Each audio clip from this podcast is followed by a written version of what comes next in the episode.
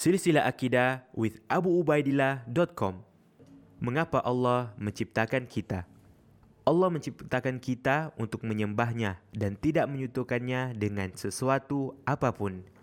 Sebagaimana firman Allah Subhanahu wa taala, "Wa ma khalaqtul jinna wal insa illa liya'budun." Yang artinya, tidaklah aku menciptakan jin dan manusia kecuali untuk beribadah kepadaku. Quran Az-Zariyat ayat 56 dan sabda Rasulullah sallallahu alaihi wasallam Haqqullah 'alal 'ibad ay ya'buduhu wa la yusyriku bihi syai'a.